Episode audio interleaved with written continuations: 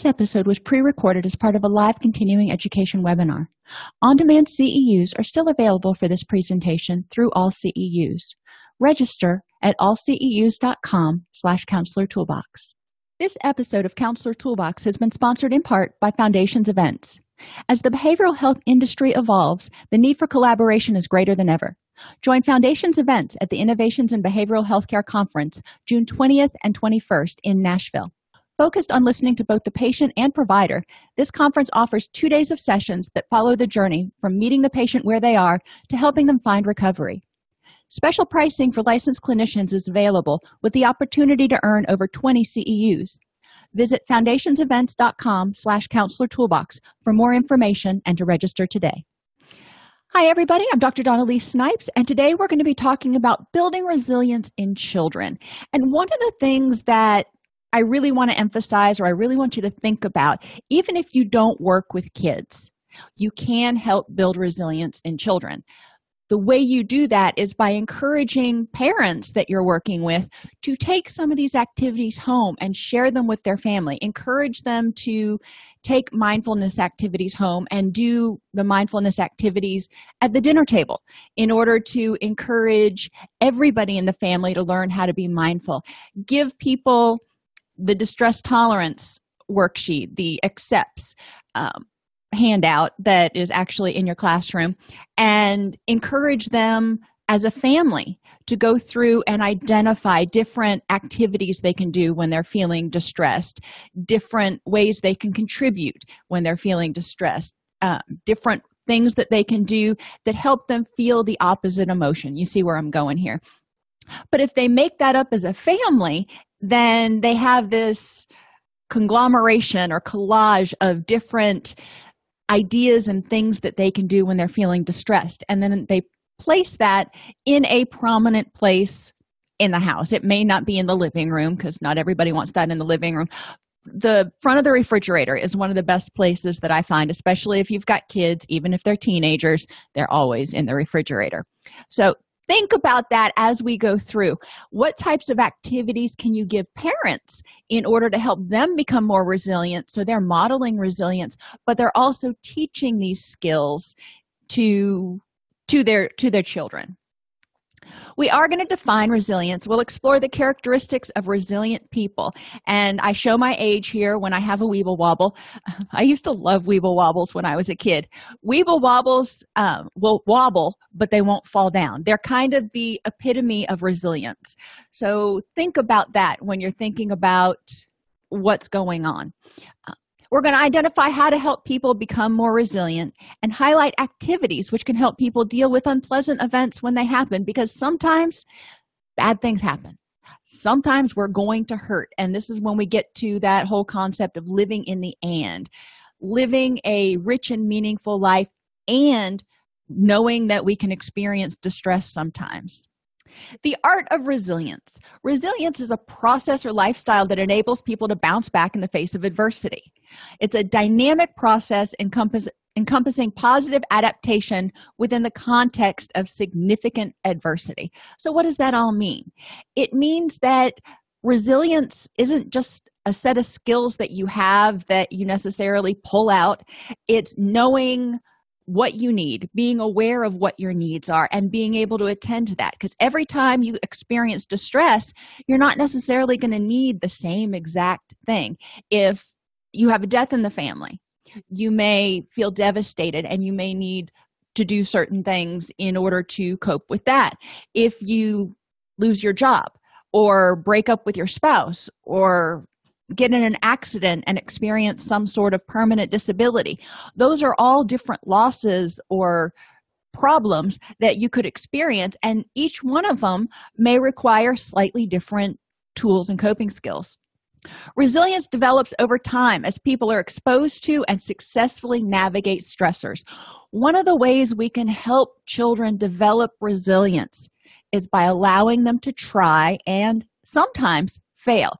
And the key is here sometimes. We want children to try, we want them to step outside their comfort zone and experience life. You know, we want them to go through those Eriksonian stages of industry and um, uh, whatever the other ones are can't think of them off the top of my head but we want children to develop self-esteem and explore their environment figure out what they're good at that's wonderful but they're not going to be good at everything. It's just the way life is. We by being good stable parents with a good attachment to our children we are that secure home base that they can return to. They can try. We can encourage them. If they want to try out for the football team great. You know i will encourage you to do that. I may think in the back of my head you m- might not make it and if the person doesn't make it then okay i will still be there as your parent or guardian to encourage you and help you reflect on all the other things that you're good at. Sometimes you're going to fail. Children need to learn to deal with adversity. So when they're ex- when they experience it, they don't feel completely devastated and powerless.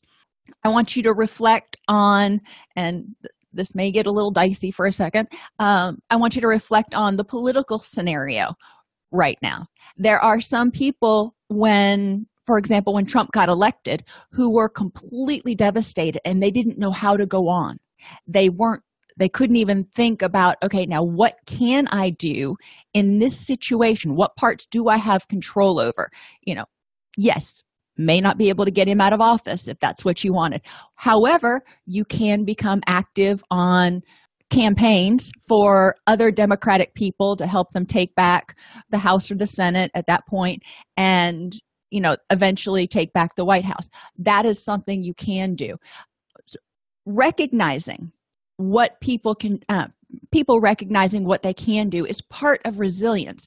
Resilience means looking and going okay that knocked me down but i can get back up and i can still have a good life i can still affect my little part of the universe there are some things we're not going to be able to change we also need to help everybody, you know, children and adults, figure out how to deal with that.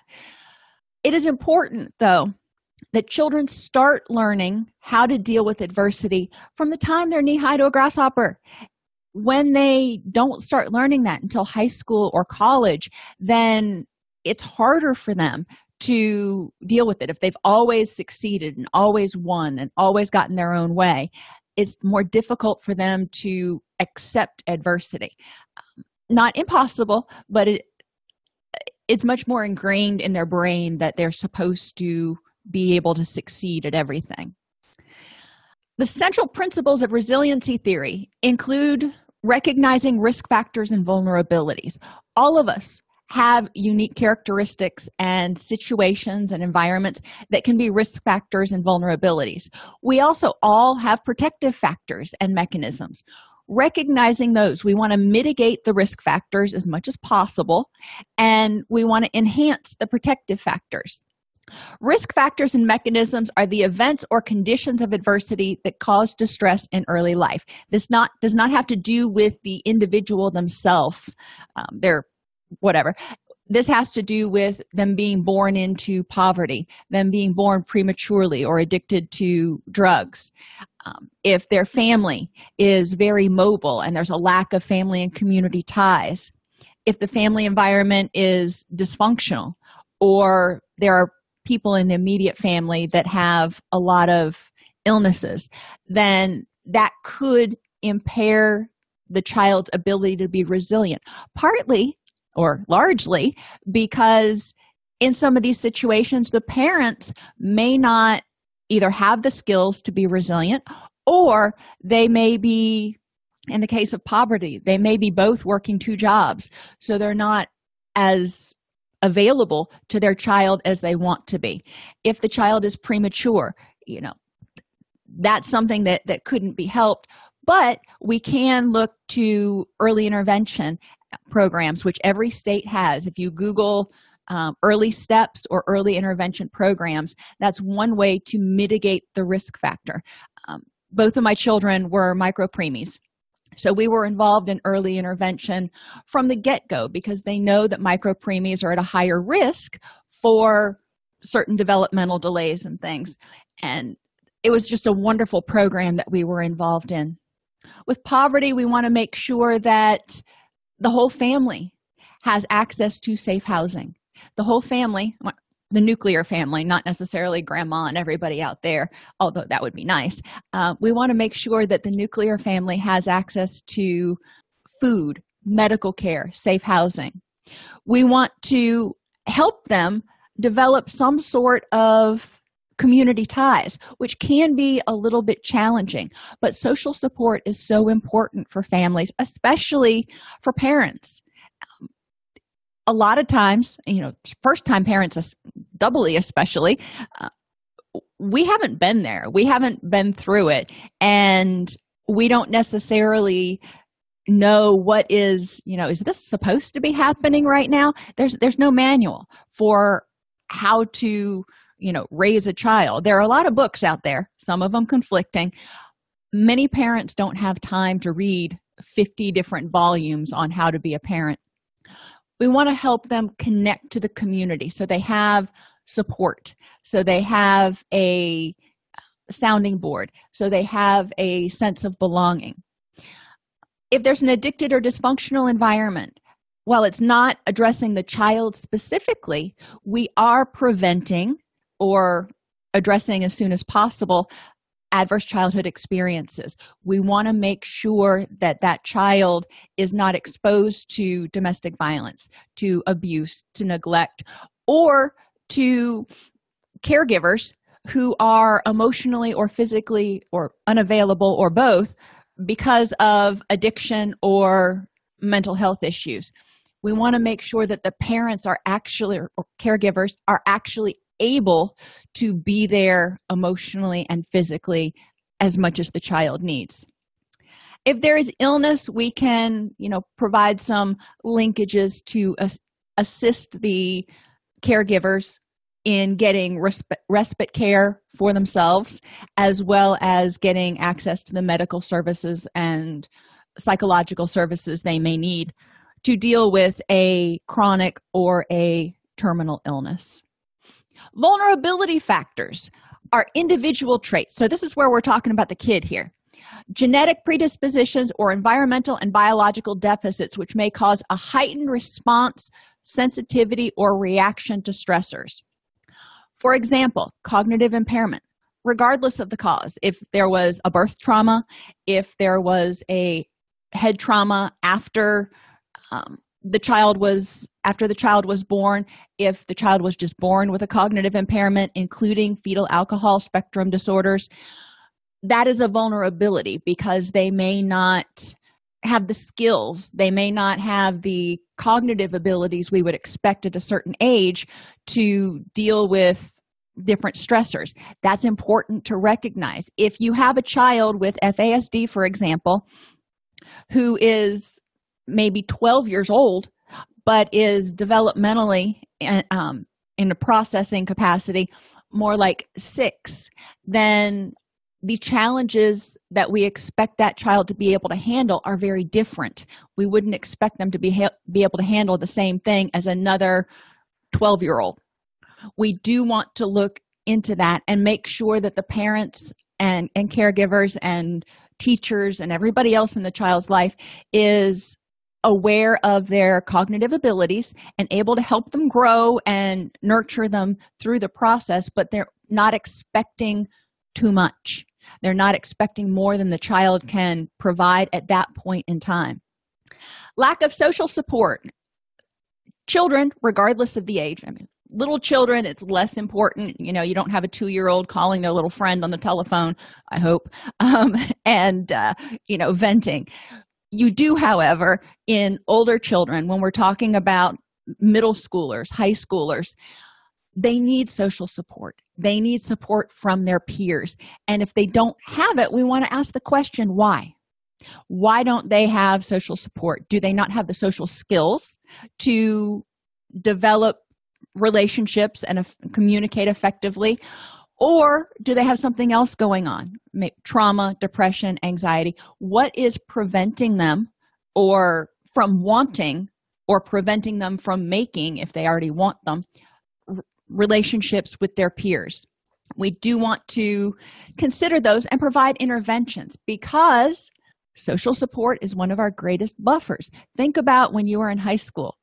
You know if something went wrong you probably called your best friend on the on the telephone and you know told them what was going on or you had an ally at school who could you know have your back if you felt like things were getting dicey with somebody else. You know how it goes. Schools can be very cliquey but social supports are important.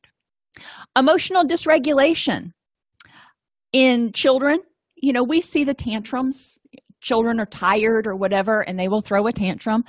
That's not you know development developmentally inappropriate. We do want children to learn how to manage their emotions when they feel unpleasant feelings so they don't become completely dysregulated. With older children as they start getting into school age when they become stressed anxious you know any of those dysphoric emotions we want to help them recognize what's causing that early and recognize the early signs of distress and figure out how to deal with it. So we want to teach them mindfulness. From the time they're little and mindfulness activities with little kids are actually really fun because uh, you don't have to get into all this you know psychological stuff.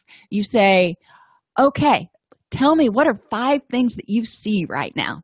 What are four things that you hear three things that you smell you know go through that encourage them to get grounded and then just ask them how are you feeling right now?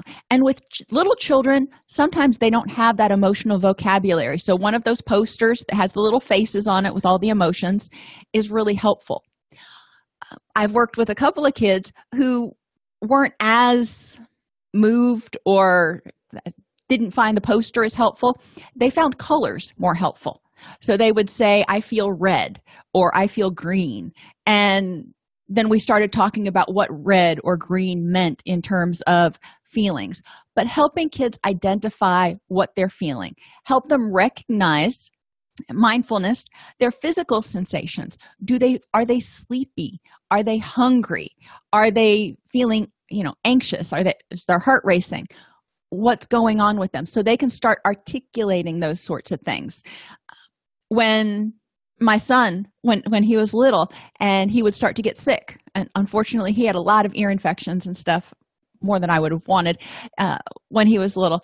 But i could always tell with about two days ahead of time before he would spike a fever you know he wouldn't start acting puny. He'd actually start becoming more disorganized and more chaotic. And my son's very rigid. So when he was chaotic it indicated something was amiss and i would point that out to him. Uh, when he was golly i guess he was about three um, he had started to really develop his self-awareness and being a micro preemie he would get overstimulated really easily by lots of different colors and things going on and when he got overstimulated he would melt down. And you know like any kid does.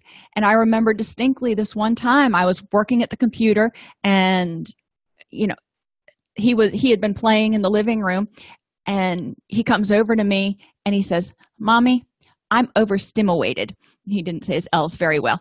Popped his pacifier in his mouth and toddled into his room and sat on his bed. And in his room one of his walls was just blank white.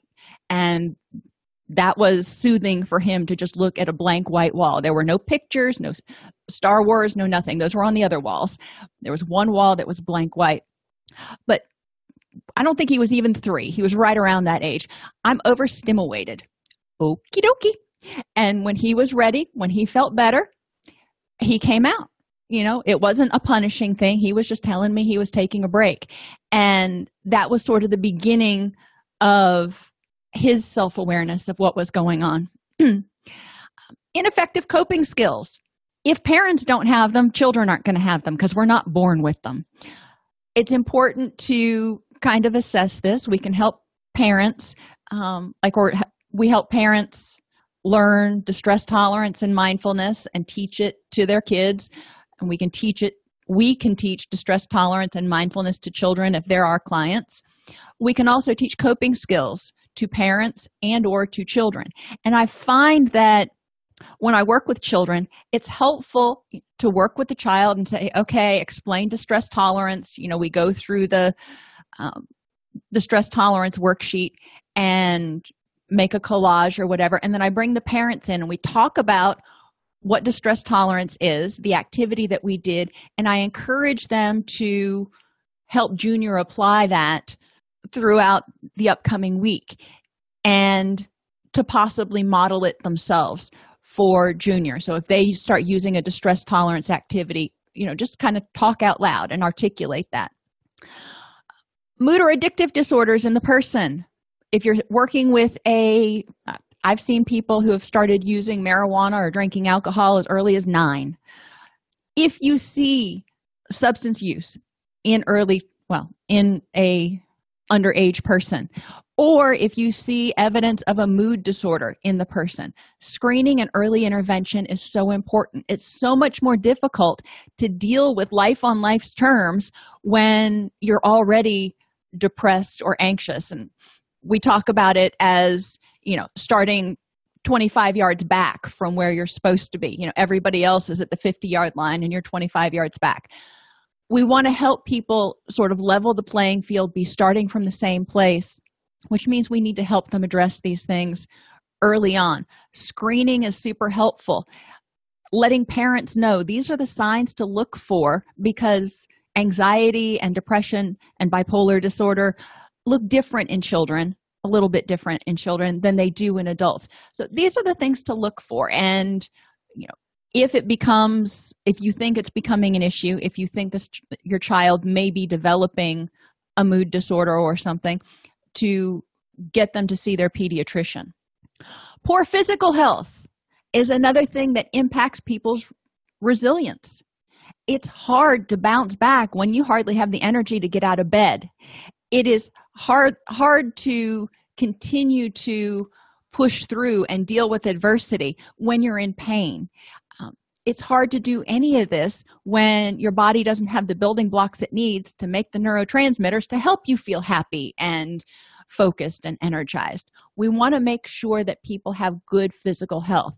That means educating them the children you know in health class and the parents through the pediatrician and public service announcements or whatever about the importance of physical health and where to get access resources. If you're in chronic pain here is a chronic pain support group. If you need assistance getting food because you don't have adequate nutrition or if you've got a picky eater here's where you can go to start getting resources etc we want to make sure that the parents have the tools they need to support the child and regardless of age. Obviously a five year old is not going to be really hearing a whole lot about you know the food pyramid and all that kind of stuff. That's over their head which is why it's important that parents have these skills.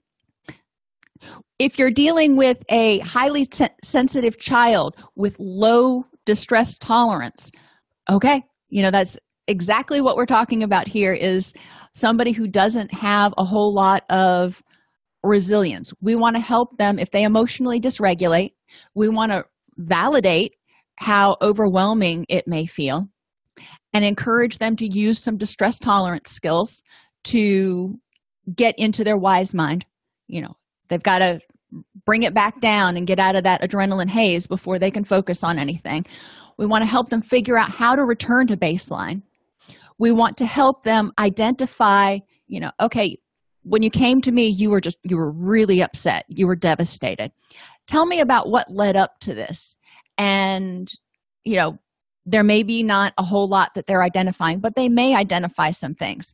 We want to help them identify if they are highly sensitive we want to help them identify anything that might be a vulnerability that we can help mitigate. Do they have chronic pain? You know do they have crohn's disease whatever. Are they getting adequate nutrition? Is their belly full with good food not just doritos and soda pop with teenagers especially they, there ain't nothing we can do about the hormones except for recognize that you know teenagers and maybe even a little bit younger are going to have some pretty significant hormone fluctuations in there. One of the big things i find with youth and i use that term kind of broadly um, is they don't get enough sleep children under the age of 18 should be getting at least 18 hours of, or not 18 sorry at least 10 hours of sleep every night. And that just doesn't happen. You know i know my children don't get 10 hours of sleep. I really want them to. But you know i'm really happy between eight and nine hours if we can get that. Why is this important? Because developmentally their body still needs that much sleep in order for them to be optimally rested and able to concentrate and deal with life on life's terms. With a lot of youth, it's important to help them evaluate their sleep hygiene and develop a sleep routine. I have videos on the All CEU's YouTube YouTube channel about sleep, so we're not going to go into that a whole lot right now. But that is one area where we can intervene. And you know i've done that with both of my kids to get their circadian rhythms synced um, for themselves so that so they have a stable circadian rhythm. And you know my daughter actually asked one of her friends the other day because um, her friend was complaining about being overwhelmed and exhausted. And her, her first question was well are your circadian rhythms stable? Her friend just kind of looked at her like what? But she went, went on to explain it protective factors. You know we've talked about mitigating these risk factors that might exist but we want to enhance the protective factors. There are four ways that protective factors help. They reduce the impact of the risk. So if you are well rested if you have good social support and good coping skills and you know you, your arsenal is full then when something unfortunate comes your way it doesn't hit you quite as hard as if you were already stressed out, exhausted, in pain, and feeling isolated. We want to reduce negative chain reactions to risk factors. If somebody has a cognitive deficit or poor coping skills or whatever the case may be, that can impact their mood, it can impact their concentration it can impact their success at school it can impact their success at work it can impact their earning potential so they may be more prone to poverty. You know we want to reduce these risk factors or these chain reactions. We want to promote resiliency traits and we're going to talk about those in a few minutes and set up new opportunities for success. So protective factors will help children develop these and promote these resiliency traits in them. It will encourage them to use these skills and that will have the chain reaction if you will will of creating new opportunities for them. There are two types of protective factors. Assets are protective factors that reside within the, the individual like self-esteem or self-efficacy. Two things that are very important for oh, everybody and social competence and communication skills. Your ability to interact with others to receive that social support and to effectively communicate your needs wants and desires and set boundaries and all that kind of stuff. We ideally want parents who have all of these. However we can help parents teach these to children. Self-efficacy that sense that you can accomplish things. That sense that if you put your mind to something you can succeed most of the time is really important. So we want to talk about how do we help parents and teachers create scenarios where children feel like they have some agency in something and they can succeed. Social competence and communication skills we can start teaching from the very beginning and when when children are in grade school for example helping them take other people's perspectives helping them you know i remember when my kids were little the phrase was i need you to use your words instead of you know punching somebody or or just throwing a tantrum and i'm going not really sure what's going on. I need you to use your words and tell me what's going on and then resources. So those are assets. Resources refer to factors outside of individuals, such as social support, opportunities to learn and practice skills, and wellness programs that support biological health. We want to encourage wellness programs. We want to encourage families to be able to get their kids to the doctor for early intervention, screening, make sure everything's going well.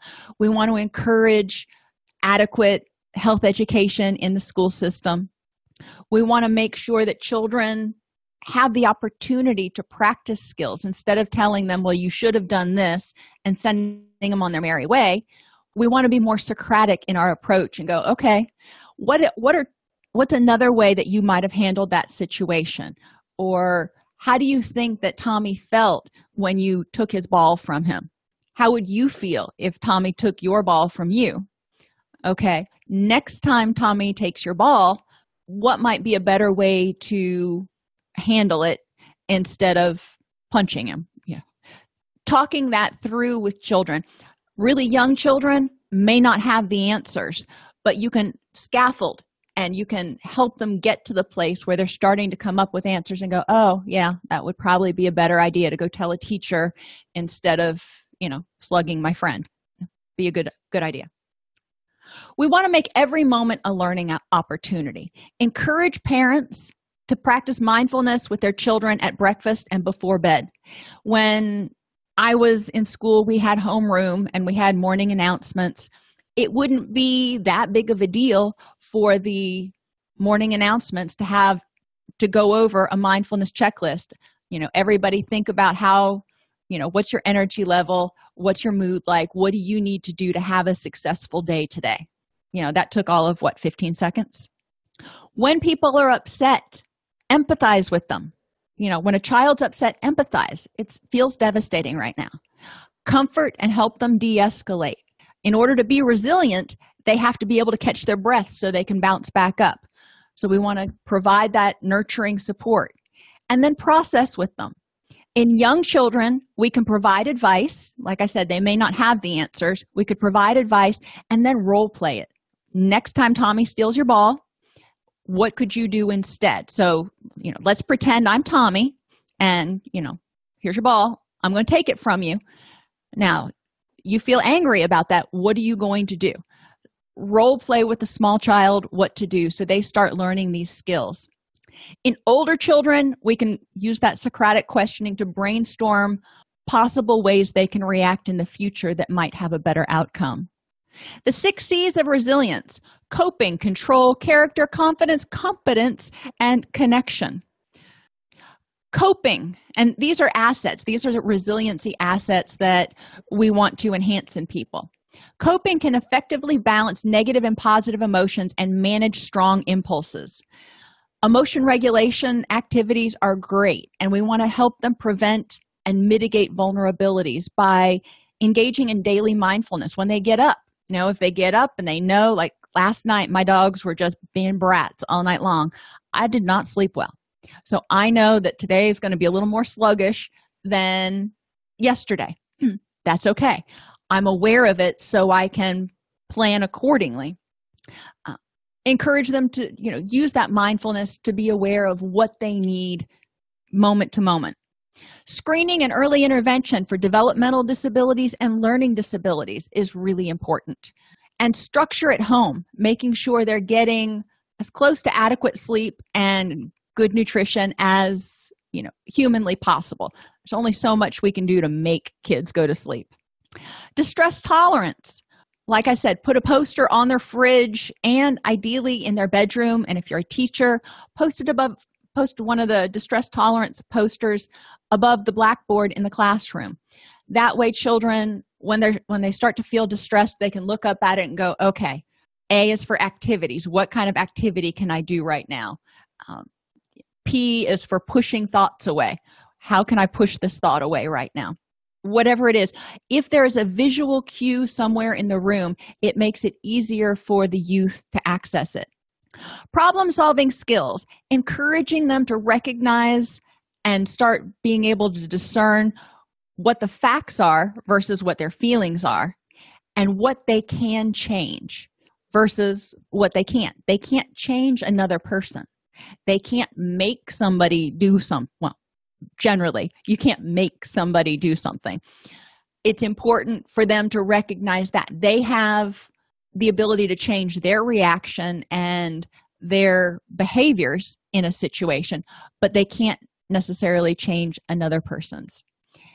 We also want them to remain aware of resources. In the case of youth you know what resources do you have when you are at school you have the school resource officer you have teachers you have you know have them list people that they can um, get that they can rely on.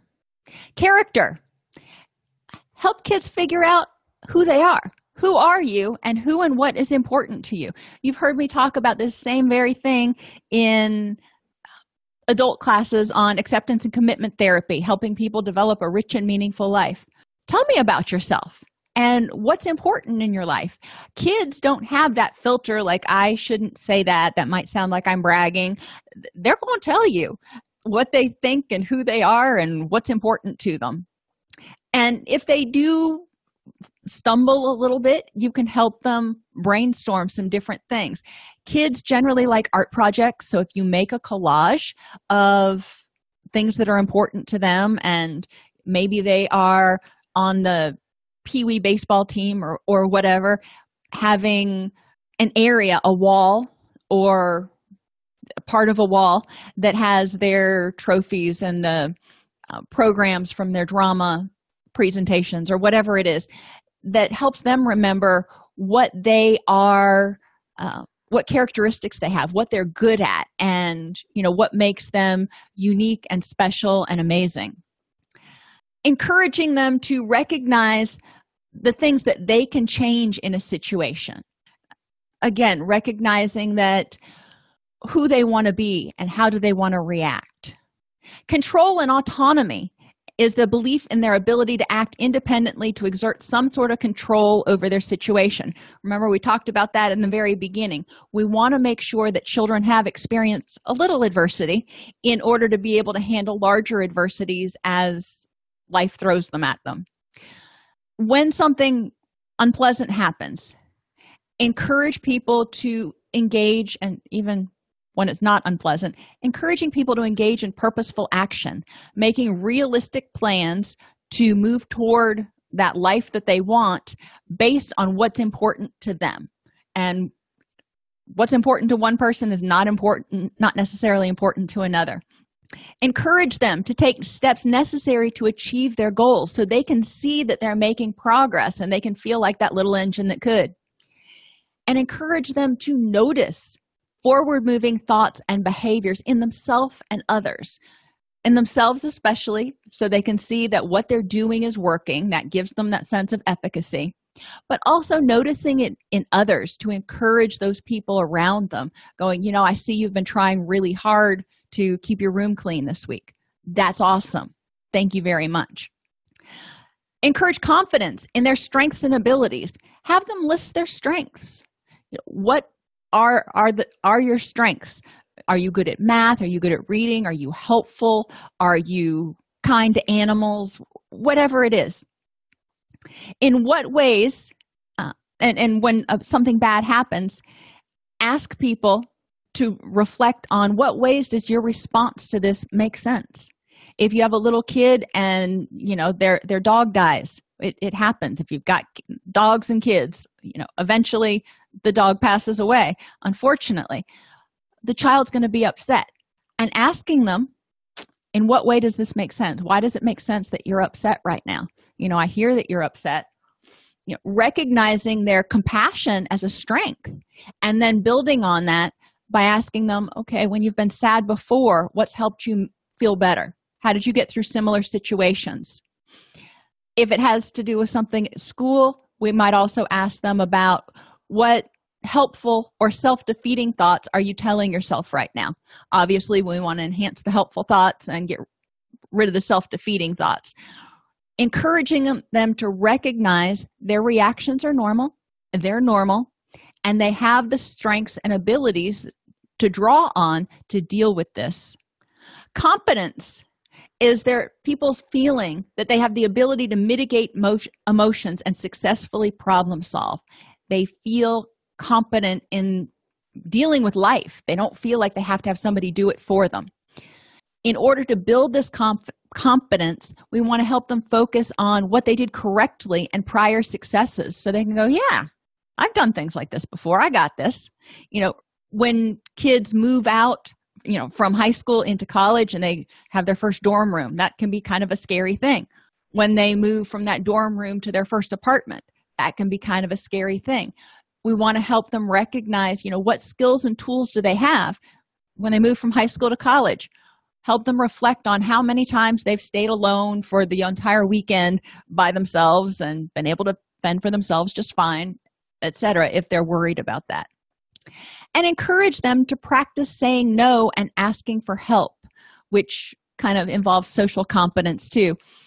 Competence means the ability you have comp- confidence that you are able to identify situations you shouldn't get into and say no. And you have awareness of areas where you may need help. You don't have to be competent at everything all the time. Nobody is competence means knowing where your weaknesses are and being willing to ask for help. Building competence. Help people get out of their own way and allow themselves to take chances. In order to feel competent you have to take a chance and succeed at something. Notice praise and critique when children are you know taking chances and trying even if they don't succeed praise the fact that you know what? That is awesome that you tried. I'm sorry it didn't turn out the way you wanted. Let's talk about what you might do differently next time when you try out for the baseball team to see you know what i may be able to do or what we can do to help you get on the team next time. Strive for authentic success. We don't want to have it be you made the team because i gave a donation to the school. We want to help them know that the success was due to their hard work. Encourage them to act in their wise mind. Encourage them to stop lecturing and second guessing themselves. And we need to stop lecturing and second guessing them. Instead of saying you know you really shouldn't try out for that. You're not ready yet. And if you do it you're probably going to fail. Then you're going to be devastated. And why put yourself through that? No. If the child feels like they are wanting to take this chance if they feel like they are ready even if you don't necessarily feel like they are ready we want to be there to support them.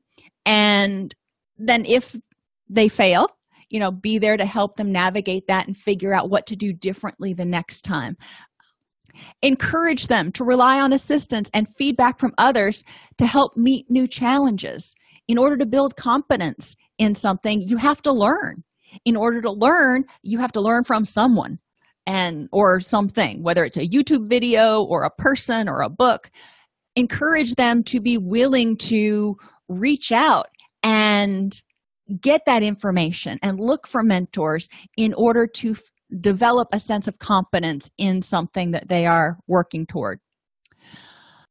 Resources of those with resilience. We talked about these some earlier. Think about Maslow's hierarchy. They need to have a safe environment, financial stability in order to get adequate food, housing, and medical care, and connection and social support the first connection they need is a connection to themselves and their goals so they can live authentically, which comes back to mindfulness.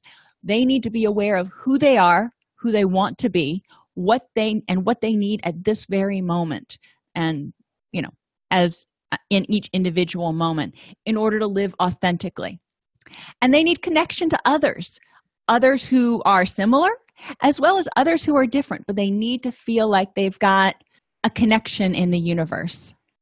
Psychological flexibility for kids. I broke this one down a little bit simpler than what we do for other psych- for adult psychological flexibility exercises. Here is the here and now, the circle. I feel devastated because I didn't make the cheerleading squad. Okay. Now, the child has already created that collage that we talked about of things that are important in their life and strengths that they have and all that stuff. That's over here that where they can see it. Children tend to be very visual and it tends to have more of an impact if children can see it not just hear you talk about it because they're going to tune you out. Have it out there pictorially however they want to have it. What do i want to do because of this situation what's my reaction? What do i want to do? You know do i want to you know complain to the principal? Do i want to never go to school again? What is it that i want to do? Why do i want to do that?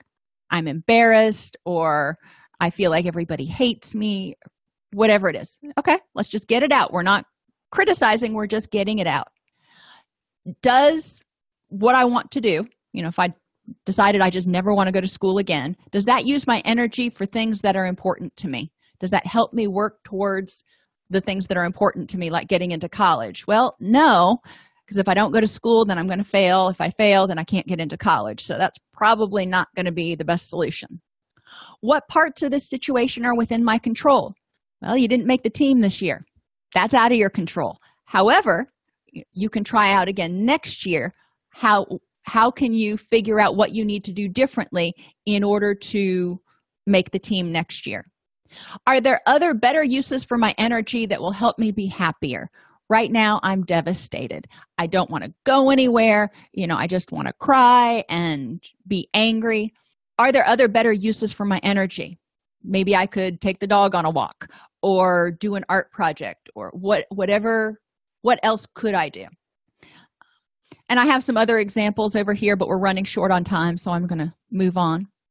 Activities to develop resilience enhance relationships with social support encourage kids to develop relationships with other youth as well as with other adults in the community whether it's you know the neighbor the pastor the teacher the postman i don't care. Uh, so they see so they have other resources encourage them to see crises or stressful events as challenges or opportunities. Now when they're in the middle in the midst of being devastated is not the time to go well we're just going to look at this as a challenge. Uh, there's a time and a place to change the perspective from a devastating obstacle to a challenge. But it's encourage it's important to start helping them view problems like that practice radical acceptance. Encourage them to practice the it is what it is. And that's what we say at our house. All right this is unpleasant right now. It is what it is. And recognizing that there's good with bad. You have a best friend. Sometimes you're going to get into an argument. It is what it is. And you can still love your best friend and get into an argument. It does they're, they're not mutually exclusive develop realistic goals and move toward them to develop that sense of confidence and competence. Take decisive action in adverse situations. Look for opportunities of self-discovery after a struggle.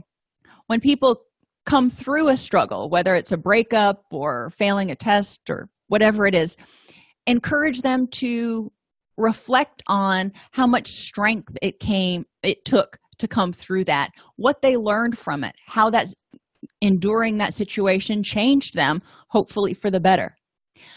Develop self-confidence.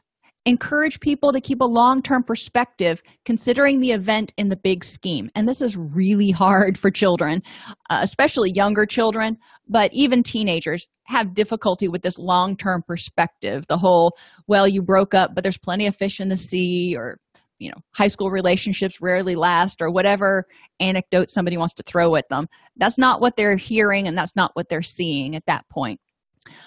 Encourage them when they're in their wise mind to think in a more long-term perspective at least temporarily about you know you know what's life going to look like in 2 years? You know how do you think this will matter in 2 years?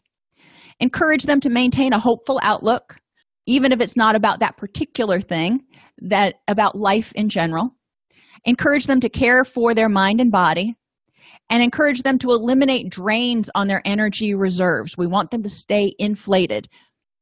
Hardiness means commitment control and challenge helping people and youth recognize that there are a lot of things in their life that are important to them. And at any one point in time not every single one of them may be going perfectly that's okay. They can still be committed to all those other things that are going great in their life and work on the parts that aren't. You can have a commitment wall where they have a list or that collage of the things that are important to them. Control means understanding what is and is not within your control. Your thoughts reactions behaviors and environment are the things that you can generally control to some extent helping them see what control they have over the adversity so we're committed to all the wonderful things but i'm also recognizing how much control i have to change the things that aren't going so well right now and I'm going to view it as a challenge. I'm going to view these obstacles as, you know, something that I can learn from and grow. Encourage people to bolster their reserves, positive health behaviors, that nine to 10 hours of sleep for children under 18. Even if they can just get nine hours on the weekend and it's seven hours the rest of the week, that's better than most are getting right now. Um, preferably at least eight every night. Encourage them to eat healthfully, to recreate. And that means more than just sitting on the couch and watching Netflix marathons whenever they're not in school. Encourage them to do things that make them happy, that they enjoy doing. Encourage them to take some relaxation time. It's not always about school. I see so many kids that are in school all day long then they have sports teams afterwards and then they come home and they've got homework until and 9 10 11 o'clock at night and then they have to be up at 6 in the morning we don't want them to give up their sports activities in order to get their nine hours of sleep but you know they've got five hours of homework we want to encourage them to be able to find some time to relax even if it's 30 minutes every day and purposeful action encourage youth to choose things that are going to use their energy wisely they only have a certain amount of energy. It's like a tank of gas. Now, are they going to drive all over town with that tank of gas or are they going to go from home to their destination? Probably home to their destination. Same thing with their energy. What is it they want out of life and how can they use their energy in a way that gets them moving in that direction? When unexpected crises happen, have a crisis plan. Don't wait until there's a crisis. Have a plan ahead of time. What can the youth do to help regulate their emotions help them reflect on does staying miserable serve a purpose this is obviously for older youth does staying depressed and moping around the house for weeks on end serve a purpose? Help them redirect anger and fear impulses metaphorically. If they want if they get really angry and they want to rip somebody a new one have them get out you know, cardboard. We get shipping. You've always got boxes around the house. Have them tear it up. You know just tear the heck out of that thing. If they want to run away encourage them to go on a run not to actually run away if they want to get something off their chest you know bench press works or push-ups both of those things can help it encourages them to you know visualize what they want to do and use that energy in a productive way practice radical acceptance and distress tolerance Identify and address the problem and create a happiness plan. This is the problem. In order for me to be happy, what needs to change? Encourage them to look at time management. In order to make that change happen, what has to what must be done and what are my time constraints? Get social support. Who can I call? And have those phone numbers handy on your phone or wherever. Who can I call when I need assistance? And make boundaries acceptable encourage youth to be comfortable saying, you know what, I just need some space right now. Help them develop learned resourcefulness, kind of like MacGyver. When efforts change, when efforts to change something is successful, then expectations are often generalized to other situations.